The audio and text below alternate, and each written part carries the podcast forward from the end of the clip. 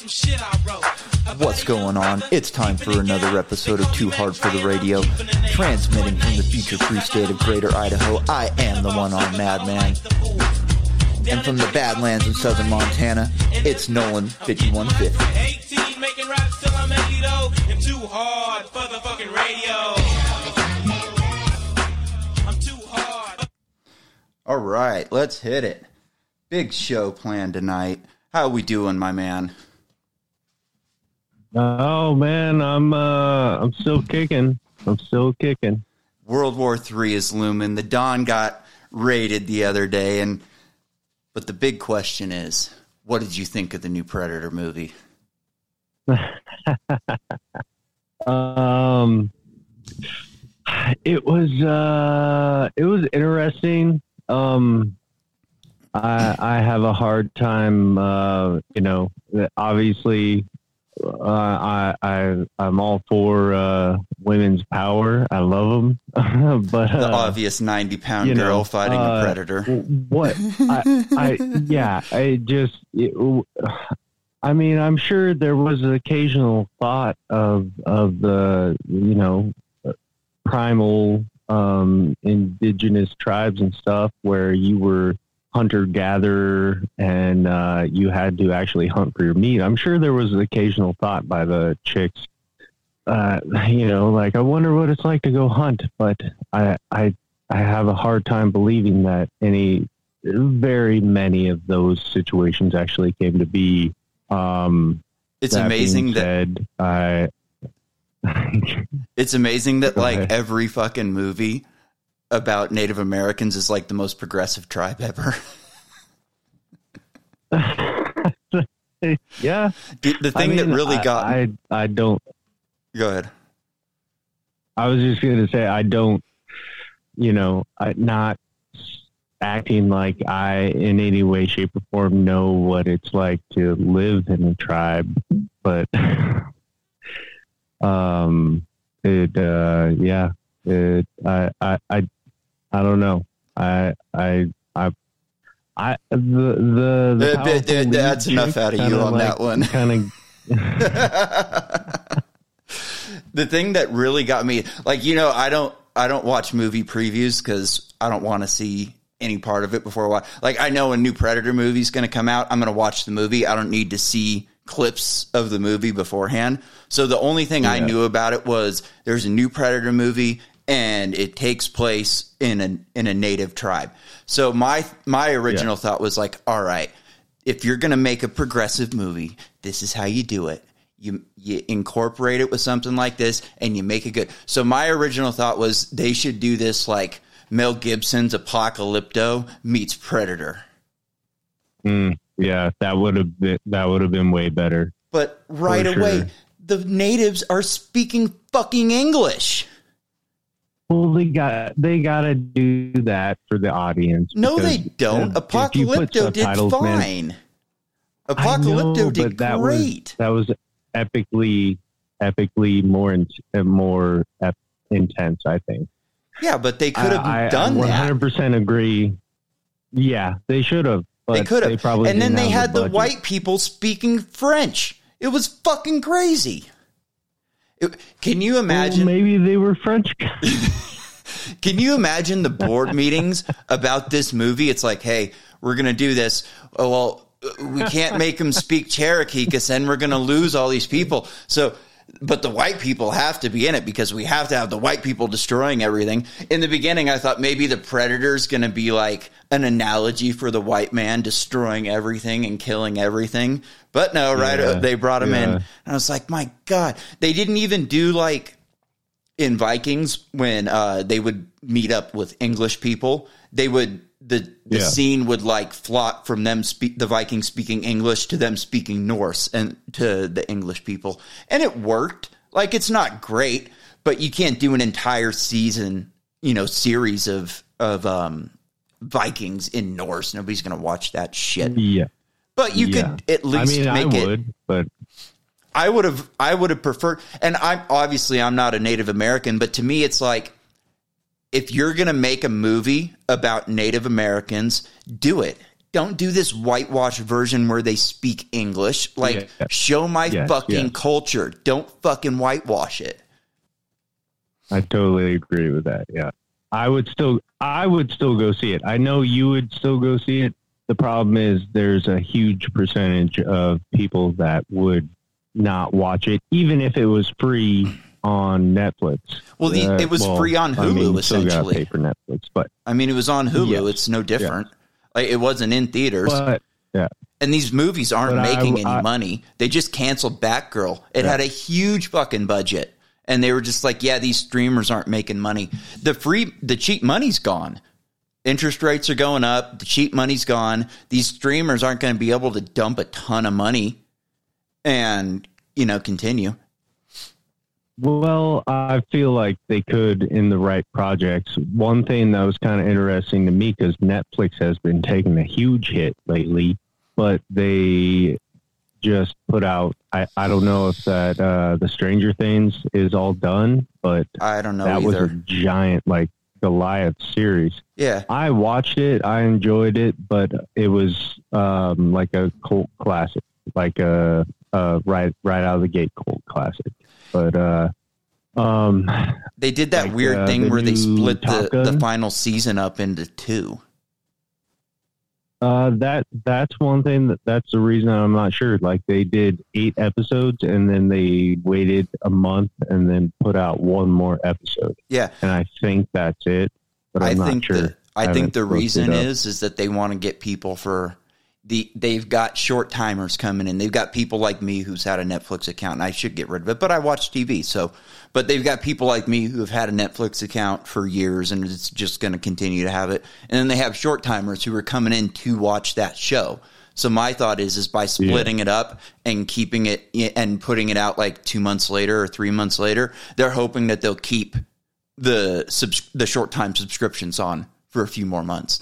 I think that's why a lot of these subscription services are are doing weekly releases of shows because they go, if we do it all at once, people are going to buy a month worth or get a free month worth of our platform. They're going to watch the entire show in a couple of days, and then they're going to delete their membership again. If we put out ten shows over ten weeks, we can get two months worth of memberships. Yeah, that's a good point. But uh um shit, was I gonna? Um on the on the membership ah fuck, I can't remember. the the thing I was thinking when when I'm watching Predators, like, how are they going to go more progressive than this? And then instantly I went, oh my god, female Predator. We got to get Predator her. Ah We can't have this oh, patriarchy fuck, that's taking control of the predator verse. We got to have a woman predator going in there. How can we have the woman native fighting a, a man predator? I mean, this isn't obvious. We got to have predator. with a with a bunch of cuck predators just sitting there watching predator slaughter. No, we got to have Predator Her starring Gina Carano on the Daily Wire streaming service. I like that. uh, I I think you're onto something. Yeah.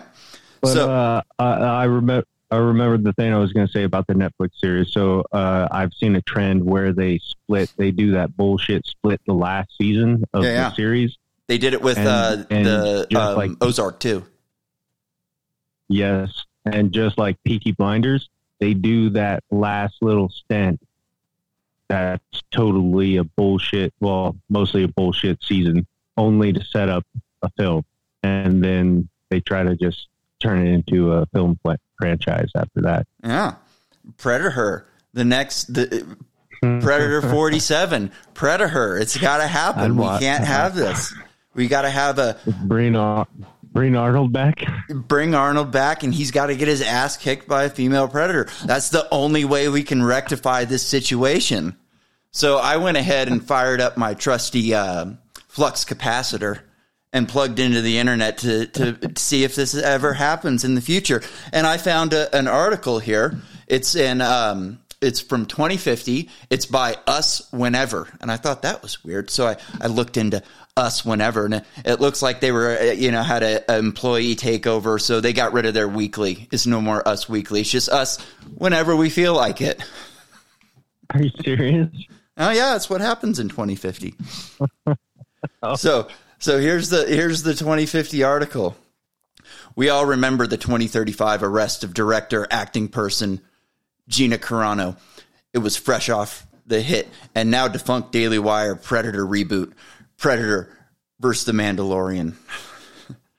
Although it was a smash hit and captivated their streaming service past Apple and Netflix, some pointed that Carano had clearly and deliberately misgendered the predator in Zur film. Zur, that's that's a mis that's a, a, a gender non-binary term. We thought the franchise was officially dead, but it was announced today that we're finally going to see another Predator film. Predator. so that's how you that's how you tap it. You got to have a non-binary predator. Is that a tit? Maybe. Mm-hmm. Is that a bulge down there? Who knows? Is that an Adam's apple hiding behind that mask of yours? Maybe. you remember that picture that I those pictures I sent you of oh. Brittney Griner the other day? Yeah. I was just I saw a picture of her pop up in my thing and I go, "That's an Adam's apple."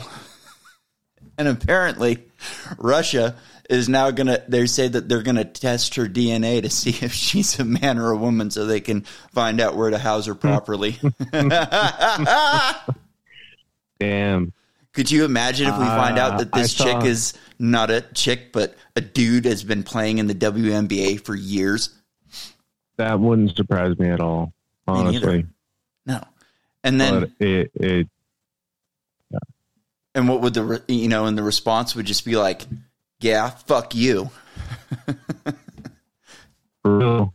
She's a woman. fuck off. That's that's that's like the that's like that um Our ratings are about to go up." Gender swimmer. Yeah. I guess I guess Like- Trump brought her brought the the chick that got second place to her out on the stage with him in a rally the other day. Oh, yeah, nice. Um uh yeah, that's uh like the swimmer um the swimmer transgender Yeah, person. It uh with the huge it- bulge and the uh, massive you're, Adam's you're, apple. So you're the you're you're barely barely above par, um, you know, subpar by uh, collegian standards. But then, so to make yourself feel better, you have to go be a woman to crush every woman's record. It just I don't it it. it it doesn't make sense. you, know my you know my stance on this. Man competing against women. You know my stance on this. Let it happen. Bring it up. Keep them coming. Make these make these universities the laughing stock that they should be. Go start your own swimming match. Have these girls compete in a tough mudder or something like that. Make your own your own swimming contest that the Olympics can't ignore and just bypass these universities altogether. Don't waste your fucking money. Get a real job and compete and go to the Olympics that way. This whole school thing has got to go. And if they're going to make themselves look like idiots, I say let them. Yeah, that's uh, it's a very good point. You just let them eat themselves from the inside. Yeah, So uh, the great Jesse Ventura had a tweet after the film. I saw that film and I I saw her use my line and I said I need to make a tweet. Prey, great, great film. Amber Midthunder, you definitely ain't got time to bleed. Welcome to the Predator family. Thank you for making such a thoughtful, creative, and wonderful film.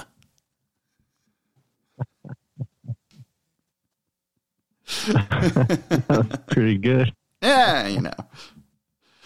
The great Jesse Ventura. He kind of fell apart during COVID, but he's, you know, he's still the man. Did you see his I have a mask. People aren't wearing masks. Could you imagine in World War II? My mother served in World War II.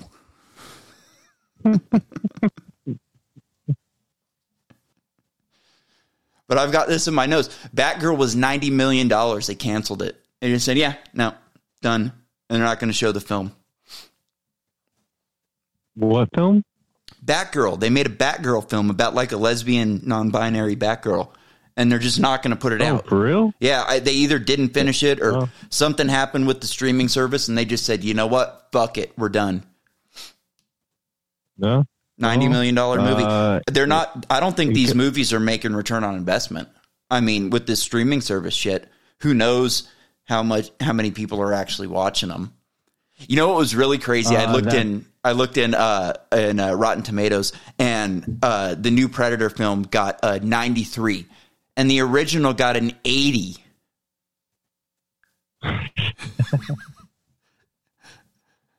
My thought is is that that all the people reviewing it were terrified to give it a, a poor review, even four stars, because they would get called out for being racist or some bullshit like that.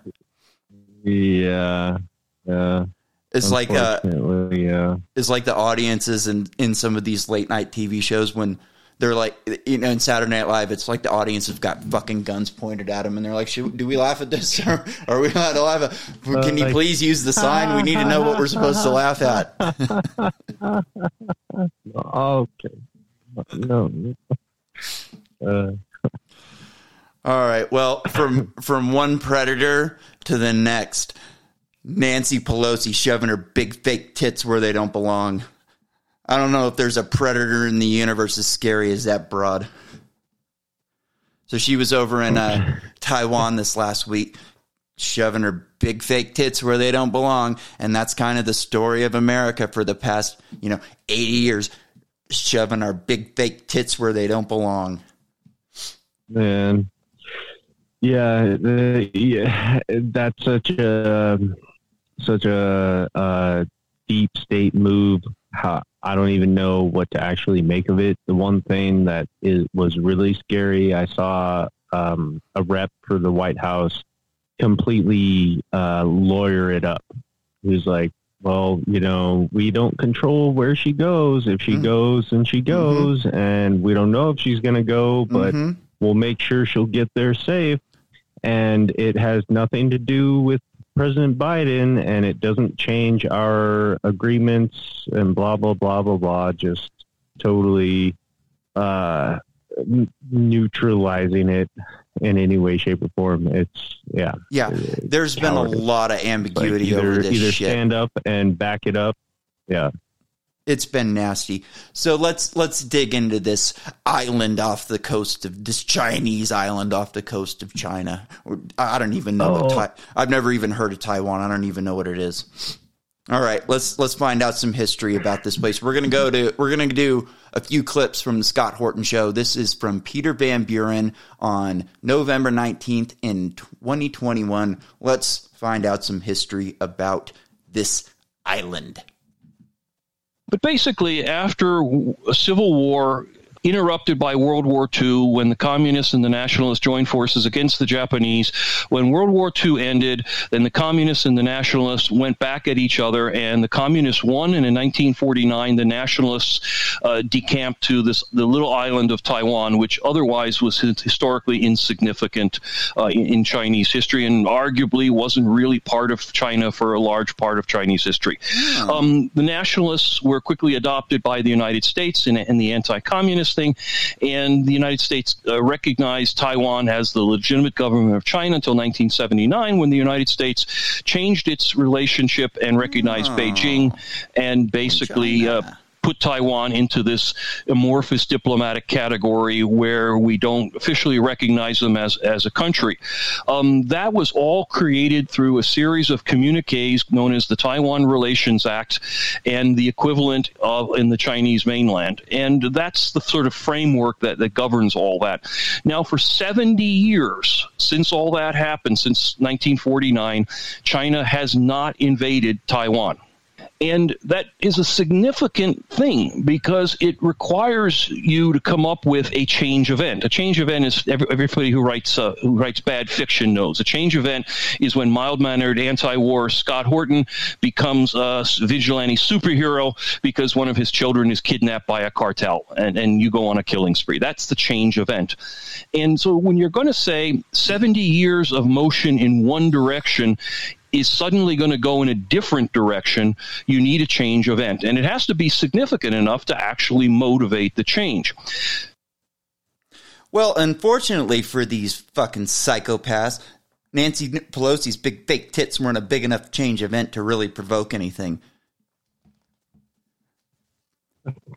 well, uh, I don't know how you take your tits, but I prefer mine not full of air.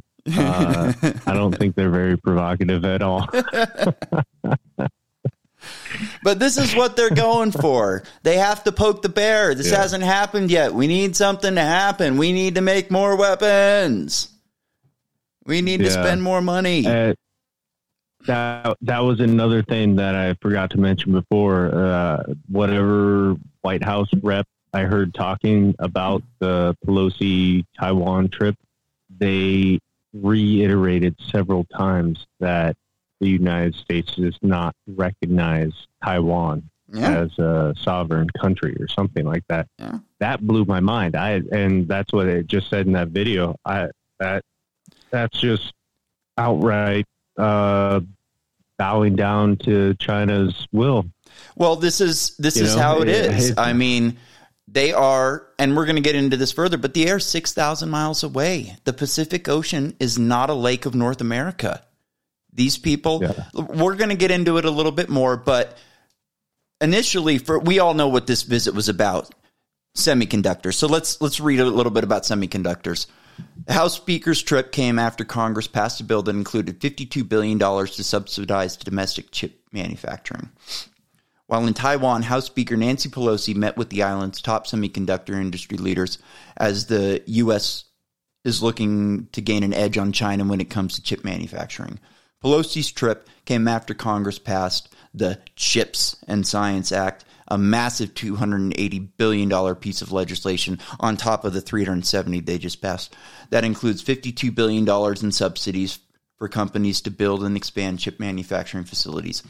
Pelosi met with the chairman of Taiwan Semiconductor Manufacturing Company, the world uh, TSMC, the world's biggest chip manufacturer, to discuss the Chips and Science Act. The meeting signals that the U.S. is looking to entice TSMC to open more facilities in the U.S., which the subsidies included in the legislation. TSMC is currently building a $12 billion semiconductor conductor facility in Arizona, which is expected to be operational by 2024. Pelosi said at a news conference in Taiwan on Wednesday that the Chips and Science Act means more cooperation between the U.S. and Taiwan. Quote, we just passed the Chips and Science Act. This is something that opens the door for us to have better economic exchanges. Oh, I, I wonder who whose economic exchanges are going to uh, do better from that. Yeah, yeah Pelosi's yeah. husband, Paul Uh, Pelosi, has been under scrutiny for his trading Uh, of semiconductor was stocks amid allegations of insider trading. In June, he purchased stocks in NVIDIA, an American chip company. He then sold 25,000 shares of NVIDIA stock at a loss. Up, uh, look, I, I, I just lost some money. Look, uh, there's nothing to see here. The day before the House passed the Chips and Science Act, I wonder how he knew that was going to happen. Overall, global semiconductor stocks took a hit due to Pelosi's trip and unnecessary and uncertainty that it caused. Those big fake tits are just stirring up all kinds of trouble. so the big thing with semiconductors is, yeah, they make all the semiconductors. It would take us 10 years and a billion dollars to start building them over here. Well, that's a problem that they created. So let's go back into into Scott Horton. This is with Daniel Davis on November 12th, 2021.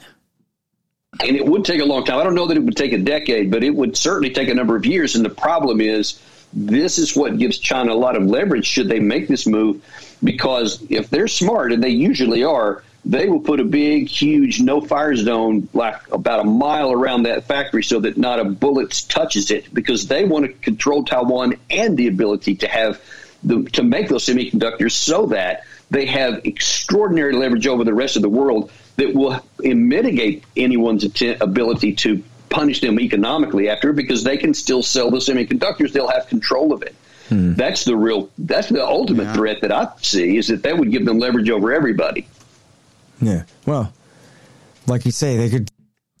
So, big leverage. If they control all the parts in the phone, they kind of control the entire uh, economy at this point.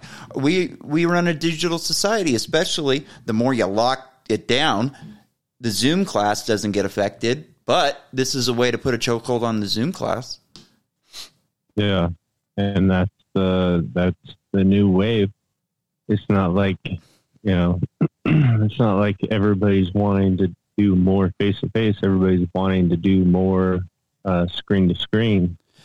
And the problem here is is that we are projecting this tone that we need to go to war over things like semiconductors and intellectual property and intellectual property. That's a whole nother rabbit hole of bullshit. But essentially Yeah. you cannot own an idea. You have to put that idea into a product and sell that product this is a way for tech companies to say you can't copy my website or pharmaceutical companies to say you can't make a similar drug to mine the this whole intellectual property idea, you're defending the worst people, the people that hate you. There's no reason that we need to go to war over intellectual property to, to save intellectual property for the people who want to enslave you. It's just ludicrous. And this whole tone of we oh the, we can't let them take control of the semiconductors. These are our semiconductors. Again, thousands of miles away. This is not an island in a lake in North America. This is right off the coast of China. We have recognized that this is there. I mean, we'll get accused of a lot of things on this, but you know, this is should be common sense. This is not something that we need to poke the bear over. Yeah, if anything, just let it go. Uh, Well, we don't let things go. months, We have to then- be firm with them on things, but on things like intellectual property and Taiwan, there's just concessions are going to have to be made. We cannot I'm do this. talking. I'm. Hmm. I'm talking semi semiconductors and microchips. You know, they have the bulk of the manufacturing. Yeah, uh, stateside economy will take a hit if we say no mas and um, bring everything in house and start building microchips and everything in the states. And the, the- government could speed up this process, industry. building permits It and could- environmental permits to build these plants. I bet you you could- cut down the time. I mean, China's building these plants Yeah. all over their country. Like I, I think eighty percent of the new chip plants that are being created are created in China. They're doing this fast. So it's not like Yeah. this is something that we can't do. It's something that we need to do and we need to do fast. And the government needs to get out of the fucking way. So let's go in a, a little bit more. We're going to go back to Scott Horton and Peter Van Buren on how Taiwan and China are tied together. Here we go. You're going to say the last shots fired over Taiwan were back in 1953, and it was a, it was an artillery exchange over a couple of islands in the Straits that aren't even Taiwan proper. And since then, not a single shot ha- has been fired. Instead, China is now Taiwan's largest trading partner. It's a trade in billions and billions of dollars, that actually is. exceeding how much money gets passed between China and, and the United States. There are 11 airlines that have direct air routes across the strait back and forth. There's constant traffic. There are Chinese goods in every Taiwan store and, and vice versa. They are intimately tied together economically, culturally. They speak the same language. The majority of people now on Taiwan identify as Han Chinese. The indigenous people that were originally there have kind of been pushed pushed aside. This is quite these are two organizations, two uh, two countrylets. I don't want to get into nomenclature here that are infinitely connected to one another and whose ties to one another continue to increase on a day by day basis.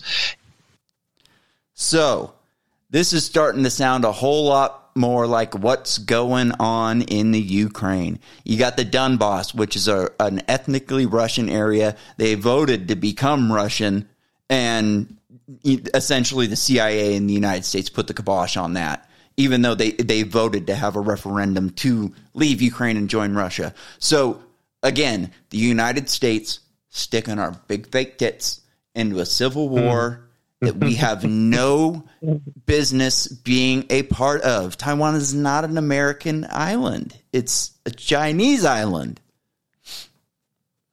Yeah, it's. Uh, But by the tone of these things, you would sounds- think this is an island that that is fighting with China. They're fighting for their freedom. They don't want anything with this big, ugly communist Chinese party. They're this terrible place. And you know, I'm not defending China in any way. Their government is an illegitimate, corrupt government, and that's what we should be referring to them as. We should say when they do terrible things, we say, "Hey, this is an illegitimate, corrupt government," and we're not going to hit you with sanctions. We're not going to start a war with you, but we are going to delegitimize you on the world stage best we can. Yeah, and and us us uh, getting news from the television and the computer screen.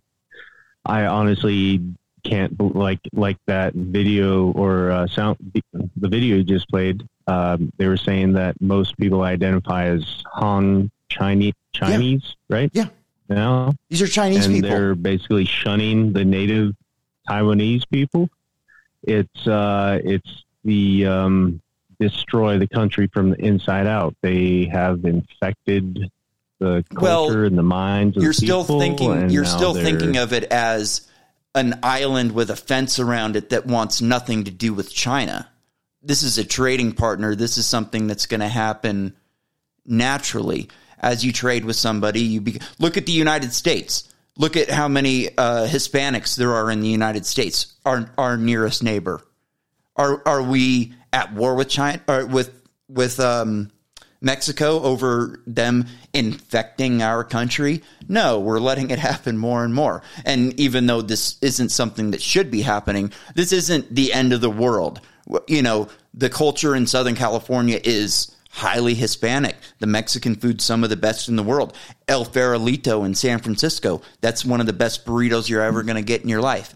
Uh, when they when they talk about diversity in this country as not being a bad thing, they're not wrong. It's controlling the amount of people that come in and how they come in that they're wrong about. I don't mind having Hispanic culture in Southern California and in San Francisco. I enjoyed it thoroughly.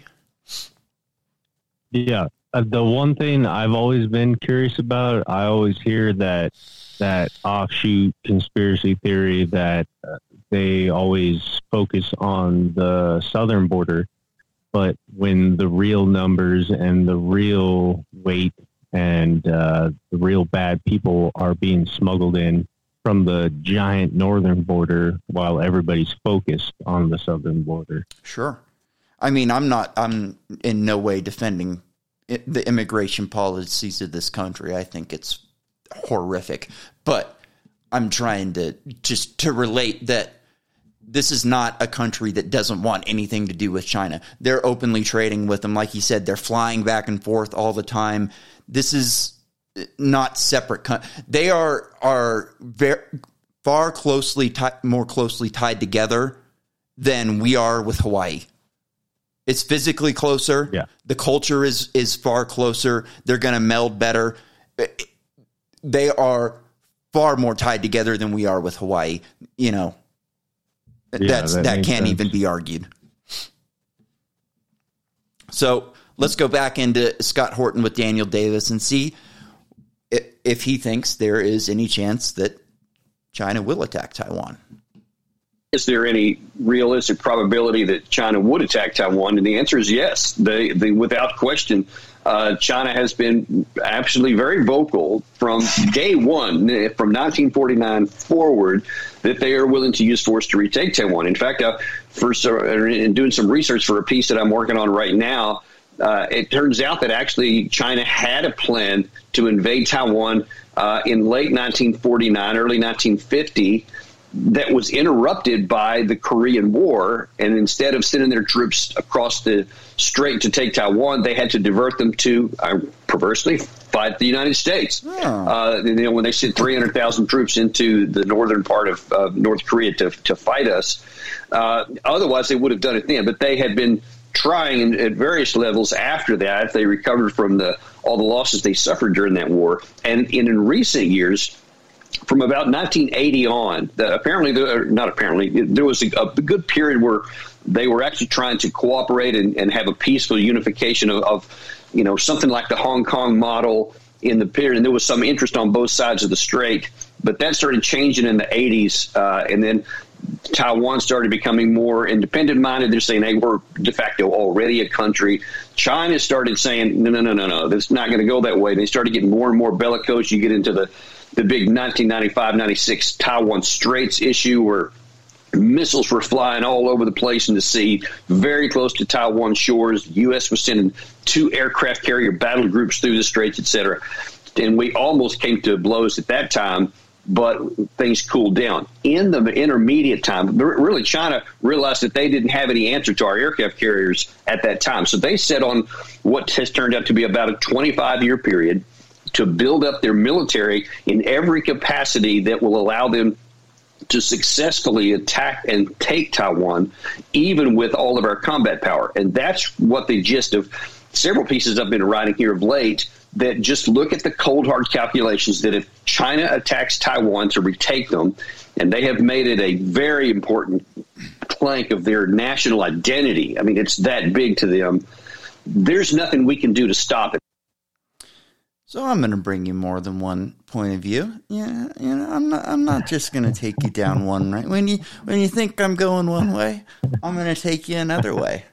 So you know, Daniel Davis is no joke. This guy knows his shit. He writes for antiwar.com. This is by no means not a joke, which is why Nancy Pelosi shouldn't be shoving her big fake tits in over there. I mean, if we want to divert a war, which, you know, there's a lot of people in the government and in the military industrial complex that would probably prefer go to war. And we shouldn't be doing shit like this. This is poking the bear. I think uh, I think maybe they should spend a little money on Nancy's face because her tits are probably okay, but it's just just that grill, baby. I don't think there's anything to be done about that. And my, uh, it's it's just you know, in a time where you're you're flirting with war, you've got a proxy war going with Russia, We're essentially at, Russia considers us to be at war with them you know, why are you going to fuck with the Chinese? They're already trading energy. They're they're Russia's selling natural gas and oil to China more than ever. Why would you want to fuck with these people and give them an opportunity to team up? For a plausible World War Three, probably is the only thing that makes sense. It's just about uh, a viable public image of a reason to go to war. There's this. Um, I mean, it. You remember that movie, uh, "The Ghost in the Shell," with uh, Scarlett Johansson? She was like an android. Oh yes, yeah. yes. So yeah. they did a um, like. They did like a cartoon version of that on Netflix, and in the in the show, one of the main plots was centered around what they called the sustainable wars. So essentially, corporations all got together and decided, hey, we shouldn't be killing people. We'll just build all these weapons and all these robots and automated drones, and we'll just have them beat the shit out of each other out in the middle of nowhere constantly. And we'll just keep building and building and building and building. Mm-hmm. I thought that was a I thought that was a pretty decent analogy for what's for what they would like to happen. Yeah, sounds like it. Well, let's go. Let's go back into uh, Peter Van Buren and learn a little bit more about China. So to say that because China is building up its armed forces, they're going to use them against Taiwan flies in the face of, of all history. In addition, it flies in the face of prudency. Why would you drop bombs on one of your best customers? It just doesn't make any sense. It also flies in the face of Chinese philosophy. The Chinese believe that in, in something called the mandate of heaven. And I know That's for a a, lot of listeners, they're rolling their eyes and saying, Peter's probably wearing his Mao t shirt and pulling his gray hair into a ponytail while he's speaking. and the answer, of course, i- is not. But you, if you if you've worked with the Chinese diplomatically, as I have, I don't want to brag, um, you get to know how they think. And the way they think is they look back at their history, and the mandate of heaven says you only serve in power as long as you don't mess with the things that are important. And Taiwan invasion of Taiwan would be Chinese killing other Chinese. And I'm afraid that is not something that is easily done and purposefully done. In addition, this vaunted military that the Chinese uh, have, and I, I grant you that it is growing, you know, look what it's got. They have three Type 75 amphibious uh, assault ships. They carry a thousand men each. They've got three of them. Estimates are that they're going to need to land, they, an invasion would need a million men landed. How many men were landed on D Day in Normandy? 156,000. The Chinese need to build 153 more of these ships in order to reach the D Day 1944 levels of beach landings. It's just beyond practicality. Taiwan currently fields the Harpoon by itself, never mind the United States, we'll get to the United States. Taiwan fields the Harpoon missile. It has a, a range of about 60 to 80 miles, officially classified. The Taiwan Strait at its widest point is 110 miles. That means Chi- uh, Chinese ships would be under Harpoon attack almost as they leave port. Taiwan is getting ready to field a, a locally made 200 mile anti ship missile, which means that it would be able to hit the Chinese ships in harbor before they even set sail. Taiwan flies the F 16 uh, V, which is No unofficially nuclear capable and the most modern el- electronics. They have uh, the ability to launch a formidable defense in a highly confined area against a land invasion that you know hasn't been done at scale since 1944. And then we introduce the United States. We're all aware of the United States' amazing military capabilities. The United States has at least two carrier groups at all times. The Chinese have a single aircraft carrier that they just launched. Has at least two uh, groups in, in the Pacific at any one time. We have recently agreed with the British that they will station two super carriers, and we're selling nuclear submarines to the Australians to complement our own and the British in the area. The United States can fly combat missions against China out of Guam, out of Korea, out of Japan, out of, out of practically out of Hawaii with refueling. And this enormous military power can be flipped on with a switch. It's practiced all the time. So, to me, that sounds a little bit more realistic than what Daniel Davis was saying. And, and but like Daniel Davis said, they ha- if they were going to do this invasion, they would have to not damage these factories. Yeah. If that's the prize, if that's the real prize, is these semiconductors, you have to be able to do all of that without damaging your semiconductors and without letting the Taiwanese, you know, uh, suicide bomb it or something like that. Because, you know, at some point, you know, I, I, I could, we, li- I live down by the, um, nuclear testing facility here in Idaho for the Department of Energy. They test all of the reactors there. If we started having red Chinese rolling through the streets of Idaho, I wouldn't have a problem going over there and blowing everything up before they got access to it. yeah. Sure, it's going to set us Uh, back, but you know, fuck them. Uh, all I all I keep hearing is uh, another reason to send forty billion to a small country. Yeah, it, country, gonna- country like, oh, with we- with with big explanation points. C U N T three. Yeah, exactly. You know, the the U.S. military is just a fucking killing machine. I, I just, I mean, I, I don't, I'm not a military guy.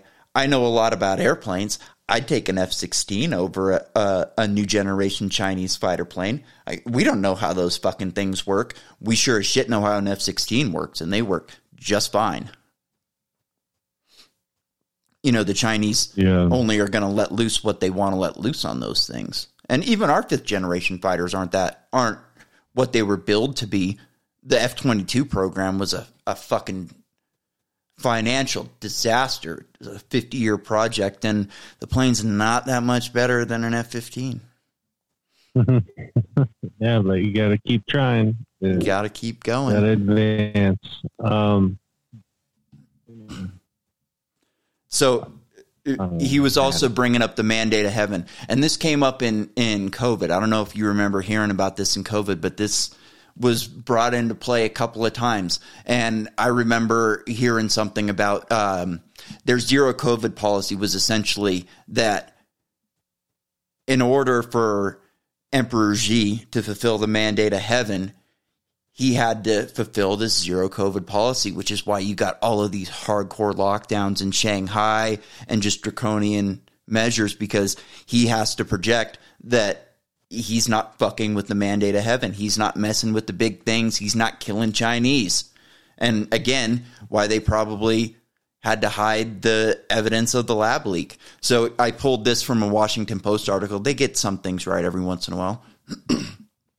Since ascending to the top job, China's political and military hierarchy in 2012, Xi has moved to make himself the strongest leader since Mao Zedong, the founder of the communist state. He unleashed an anti corruption campaign to purge rivals and preside over an Orwellian expansion of the surveillance state. Two years ago, he scrapped term limits, effectively enabling him to stay in power uh, indefinitely. And this year, he has been uh, styling himself as the people's leader, a term applied to Mao. But with China's death toll from the coronavirus virus nearing 3,000, this was early, Xi faces an unprecedented uh, challenge to his leadership. When things get out of kilter, heaven uh, expresses disfavor, said Schell, citing the Chinese philosopher. Xi has uh, stripped of his invincibility and is calling into question the mandate of heaven. So, this is no joke. We don't really understand their philosophy and their history. Like, I, I mean, I don't know how much you know about Chinese philosophy, but I don't know a fucking thing. So this this could be no joke. he's stripped of his invincibility. Yeah, you man. This is no joke. You should read Michael Malice's book about uh, North Korea. It's fucking wild. The shit that that he did up there, just incredible. Like you read his book, and it's kind of like a comedy, but it's you know the most horrible things ever. It, it's wild. All right, so let's Sounds let's like hear Mortal Kombat. dude it's the things that he he he he basically subscribed himself as a god and everybody in that entire country thought he was a god and just all these weird weird things it's wild all right so let's go back to peter van buren and think and see what he thinks if uh china if china will invade taiwan Joe Biden, about a week or so ago, blurted out that the United States will absolutely blurted? defend No. Taiwan. And his handlers quickly mentioned that this was another of his goofy gaffes, Or like he and that they said, "quote No change is." There's no change in policy. Biden's gaffe was the most honest statement he's ever made as a politician. And the White By House is walking it back by saying there's no change in policy was actually one of the more clever things they've said because the policy is and always has been that the United States is going to defend Taiwan. We sell them modern weapons. We have our entire Pacific forces postured towards the defense of Taiwan. We do constant freedom of navigation movements. We have a constant uh, aerial presence. We constantly uh, spy on, on, on China. All of this stuff only points on one direction No. that the United States would, in fact, step in. Now, other than that, why would the United States be bound to step in? And the answer is that the entire Asian alliance that the United States, for better or worse, created after World War II depends on the belief in Japan and Korea and other places, but those countries in particular, that the United States will step up to their defense. And if the United States were not to defend Taiwan, then Korea and Japan would go nuclear the same week. Um, because they would no longer be able to rely on the, the United States as the guarantor of, of peace in, in Asia to a certain uh, extent. Um, the other thing, of course, would be that the world economy would be sent into a tailspin by the invasion of Taiwan. The dollar would crash. You think you're having shipping Dollar supply problems right now? Imagine How could that happen? war there. Last but not least, China would never t- take the risk of invading Taiwan because the United States has 10 nuclear weapons to every one China has, and we could probably successfully deliver nine out of those 10 into China's territory, unlike the Chinese who kind of hope they'd lob one across the, the, the Pacific somewhere. Nobody doesn't a risk versus gain calculation. good. With nuclear weapons in the mix and comes out saying, you know what we got to do? We've got to invade this island for no real purpose other than some propaganda statements our leaders have made talking about eventual unification. So if I say that the United States will intervene, that's the reasons why. So there you go. They will defend Taiwan. the The thing that's with nuclear weapons is you only have to ha- hit one, and it doesn't have to hit land. I mean, you don't even necessarily want to hit land. You want to hit it, you know, miles above San Francisco and knock all the power out, or you want to lob it into the ocean and cause a tidal wave. You know, you don't have to Uh. have a precision bomb. You can destroy San Francisco with one nuke in the water, you know, 50 miles offshore. Yeah. The one thing I heard, uh, it was Japan and somebody else uh, that they said. Korea. I, I can't remember if it was if if China invades Taiwan, but it, the the response was Japan and some other country would immediately go nuclear. Yes. The only thing I could think was, hasn't Japan already been nuclear? no, Japan doesn't have a def- uh, an offensive army. They have a defense force. They apply on they rely on us 100% for their military. I'm talking about Hiroshima. Yeah. Well, oh. Yeah. Well. they got nuked. They don't have nukes. They went nu- yeah, they went nuclear a while back. That is absolutely true. Uh, all right. So, do you know who Douglas uh, Colonel Macgregor is? You heard of Colonel Macgregor before? Ah, not off the top of my head. He worked for the Trump administration for a little while. Uh, he's he's the man. We're going to read a little bit about him, and then we're going to go to a couple videos from the colonel. So this is on Wikipedia. Uh, military career. Macgregor was the squad- squadron operations officer who essentially uh, directed the Battle of 73 Easting during the Gulf War, facing an Iraqi Republican Guard opponent. He led a contingent consisting of 19 tanks, 26 Bradley fighting vehicles, and four M1R, uh, whatever, mortar carriers through the sa- through the sandstorm to the 73 Easting at roughly 16, 18 hours on 26. He destroyed almost 70 Iraqi armored vehicles with no U.S. casualties in a 23 minute span of battle. He was at the front of the formation in the center with Eagle Troop on the right and Ghost Troop on the left. Macgregor designated Eagle Troop the main attack and positioned himself to the left of Eagle Troop. Eagle Troop scouts subsequently followed Macgregor's tank through a minefield during which he destroyed two enemy tanks. As Macgregor was towards the front of the battle involved shooting, he didn't request artillery support uh, or report events to superiors until the battle was virtually over. According to one of his superior officers, the risks he undertook could have been criticized had they turned out ugly. So this guy essentially turned his radio off and directed a tank battle through a sandstorm and a minefield from the front. So, no joke.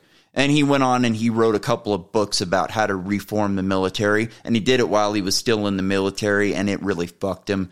The the higher ups didn't like it. A couple of generals liked Yeah. what he wanted to do, but the higher ups put the kibosh on it, and there and it cost him from being a general. So let's go to a clip with Doug Macgregor on judging freedom with the great Judge Napolitano. What would he say? And I know you're not a shrink, you're a military guy. we will defend Taiwan forcefully? Uh, incomprehensible to me. Uh, I, I can't explain it because any reasonable person would simply look at the map and say this is six, 7,000 miles away from the United States. Uh, moving forces that far that'll make any difference to the outcome is extremely difficult, very hazardous today. The Chinese now have lots of submarines, but more important, they have enormous intelligence, surveillance, reconnaissance capabilities overhead in space. Uh, they can track everything we do. They can they can turn most of our surface fleet into a target in short order. So the bottom line is, why would we travel halfway around the world to make war on China on China's doorstep? It's a strategically stupid idea. Now, if the Chinese want to make war on us and they'd like to sail over off the coast of California, that would be very advantageous to us. They'd be very stupid. Right. So the, the, point is, this is a, the whole idea of war with China is just a dumb idea. It ought to be shelved, and there's no reason for it. We can work out our differences without that. But this notion of now presenting suddenly overnight Taiwan is this glistening, glistening uh, city on the hill of democracy and liberalism. Oh, what's that sound it's, like? It's, it's just misleading. Mm-hmm. All the states in Northeast Asia are quite similar. Japan, Korea, Taiwan, China, very similar values and attitudes. And we don't understand those things. They're different from us. This, this whole thing is unnecessary. So why did he say what he did? Someone planted the idea in him or he wouldn't have said it. So you'll have to ask who's running the show in the White House. Woohoo. That's who Trump should have made Secretary of Defense. If he'd made Macgregor Secretary of Defense, he'd have ended all the wars. It would have he'd have actually done some good.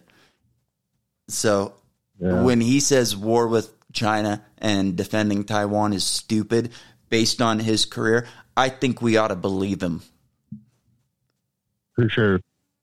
That was my opinion of the Ukraine situation. it's exactly. Um, I almost forgot about that. It's the exact same playbook they're pulling pulling with Ukraine. They were writing yeah, articles in yeah. Vice a couple years ago about how Ukraine was the most corrupt country in Europe, but now it's this shining democracy on the hill, exactly like he said with Taiwan. Yeah, they yeah. want to. Uh, I. And I mean, I feel like in an hour we went Go through ahead. and got more history than you could get out of the corporate press in all of the clips they've put out about Taiwan and China in the last month. Yeah. It uh um I I I subscribe to the whole um the United States needs to stop trying to be the world police. Yeah. We need to um look look within our own borders take care of what people we have within those borders and uh, be- before we start even trying to pretend like we can take care of anybody outside. So you know what I'm saying? Like, yeah. Well, let's see if uh, it, it, Colonel it, Macgregor thinks we're able to do that. I think privately, the Army Chief of Staff and certainly Milley have both admitted that the U.S. Army is in no condition to fight a war. Uh, they can't recruit. They're they're suffering from an acute no condition to fight a war. Isn't it their constitutional mission to be ready to fight a war? Well, you could make the same comment about all the armed forces, but the truth is that the armed forces largely, especially Army, Marines, but I, I think the Army is probably the one of the worst examples. Navy's probably almost as bad. Really exists to provide jobs for generals. Oh. So, so you have this enormous bureaucracy that is built up over time. Today, we have in the United States Armed Forces 40 four star generals and admirals. 40. Now, to, to those who don't understand what this means, during World War II, when we had 12.2 million men under arms fighting all over the world, at the height of that war, until the war was nearly over, we only had seven four stars. Today we have 1.1 million under arms, and we have 40.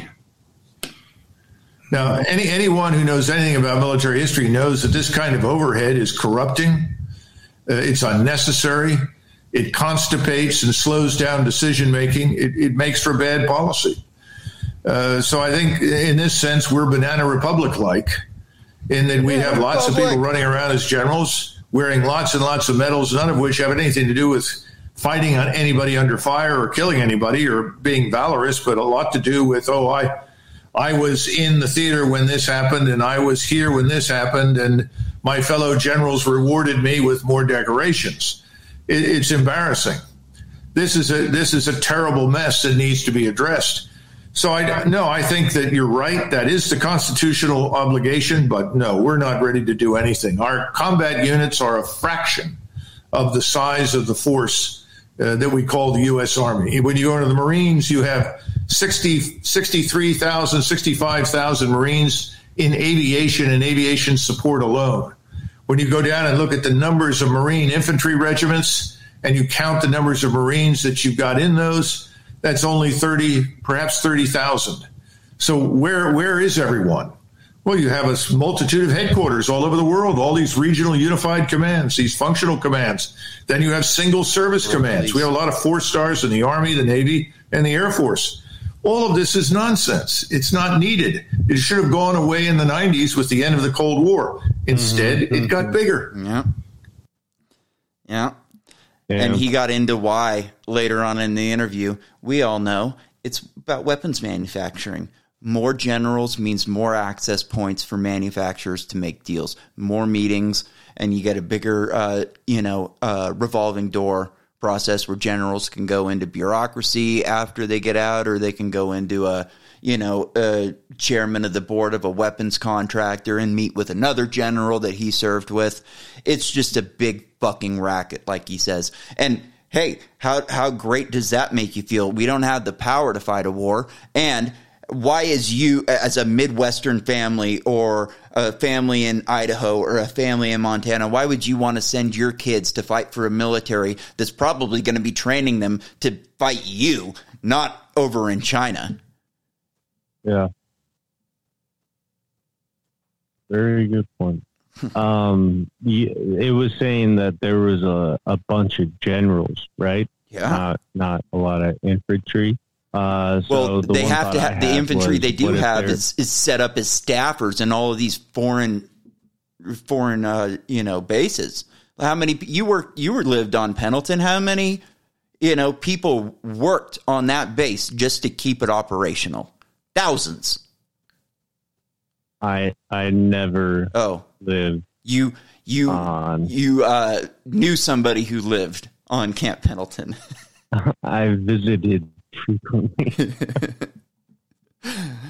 Absolutely did not ever surf there. no, I surfed there, but uh, I never I I, I never uh, spent uh, more than three nights in a row.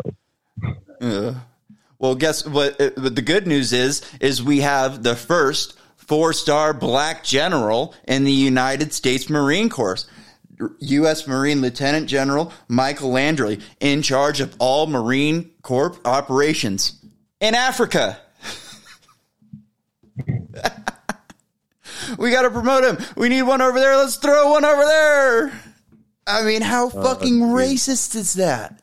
It's like Kamala Harris getting her fucking presidential or vice presidential nomination because she was the only black woman qualified that was you know had a big enough uh, pop to make a difference. I mean, it's just crazy some of the shit they pull. Dude, I'm kind of you know I saw that video about the AO, the AOC big booty Latina. Oh, that's hilarious. and I I I don't know. I think it's made me a fan. Oh, she's smoking hot. Did you ever see that video of her dancing on the rooftop? Oh, I'll send you that one afterwards. uh, Alex Stein, the same guy that did that video, he has a great one where he uh, got a got next to um, what's his fucking name? Uh, the guy with the eye patch. Uh, Dan Crenshaw. He cornered Dan Crenshaw in the in the airport, and he started calling him Eye Patch McCain. It's like Eye Patch McCain, Eye Patch McCain. You sold out our country, you warmonger. You work for the World Economic Forum. He's just screaming at him. It's great. Nolan. I couldn't believe he got he got AOC to bite. So oh, hard. she she didn't know who he was, and then as soon as they found out Yeah. afterwards, she she went and had her handlers go try and uh it it's just fucking great. I love it. I thought it was great. Nolan, where can the people find you? You can find me at this point in time on the Instagrams at 5150 Nolan. If you want some um, dank motorcycle and cat content, you know what to do. Right on. If you're listening to this right now, we've got a YouTube channel, Too Hard for the Radio podcast. You can go watch the YouTube video. Maybe uh, if you're listening for this long, you either think we're assholes or, you know, you liked what you heard. So hit the buttons on, maybe give us a comment, you know, all those things. Subscribe to the YouTube channel. The more numbers we get, the more, you know, we'll get propped up. The more people see the show. Great for us. Hey, and since you're listening to new podcast, you can find a new podcast app, Podcasting 2.0. You can go to Podfriend or CurioCaster, and if you felt like screaming at us at one point in this in this podcast, you can do that. You can go onto those apps and you can pinpoint the moment that you want to scream at us and shoot us a couple uh, Satoshi bitcoins, and and uh, you can scream at us, and we'll read it live on the next podcast. What do you think about that, Oh, Nolan? yeah. that sounds sick. And you know what else we've got? We've got a newsletter. So go to newsletter. yeah, we got a newsletter. Go to toohardfortheradio.substack.com. Toohardfortheradio.substack.com. I just choked on my teeth there for a second. That was beautiful. And uh, you can sign up for our newsletter every week before the show. The the morning of, you're going to get an email. It'll have some cool stuff in it. Maybe some an article about stuff that we didn't talk about on the podcast, or maybe an article from the future. You never really know, but it'll give you uh, links to where you can find the podcast on YouTube or Rumble or any podcasting 2.0 apps. And that will be our home base until I can afford a better website because the website that I have, not so great.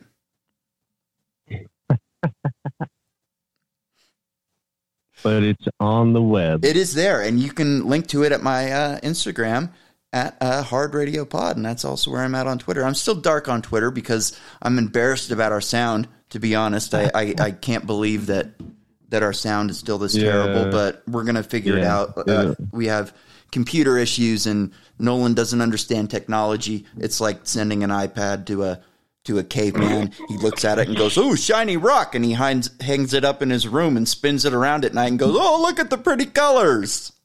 Uh, worship shiny video box. Uh, all right, so we got one more story for the night. The Don got raided. Did you hear about this? He got his uh, Mar-a-Lago Oh yeah. got raided, Oh yeah.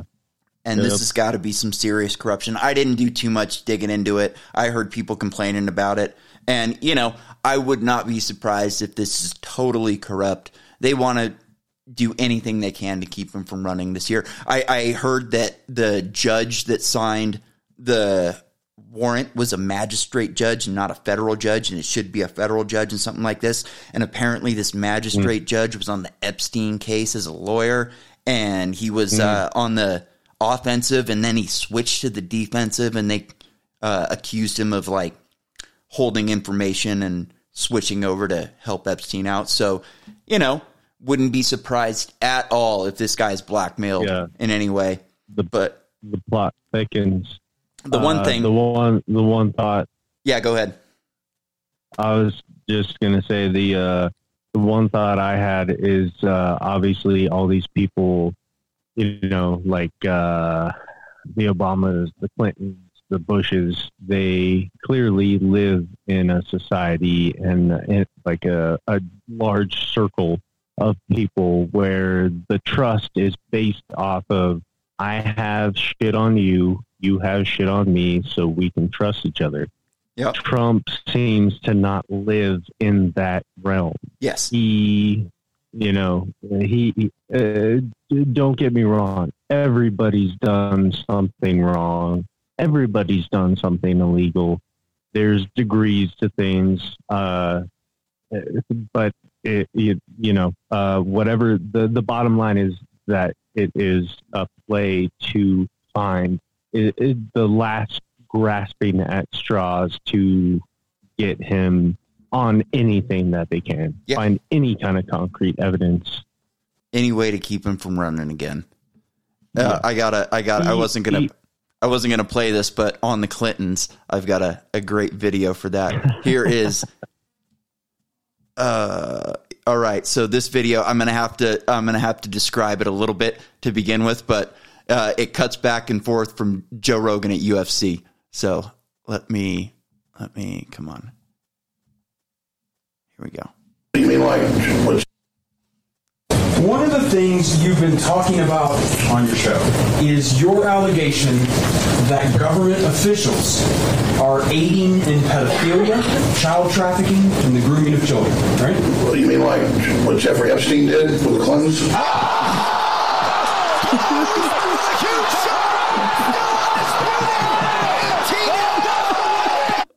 That was at Alex Jones's trial.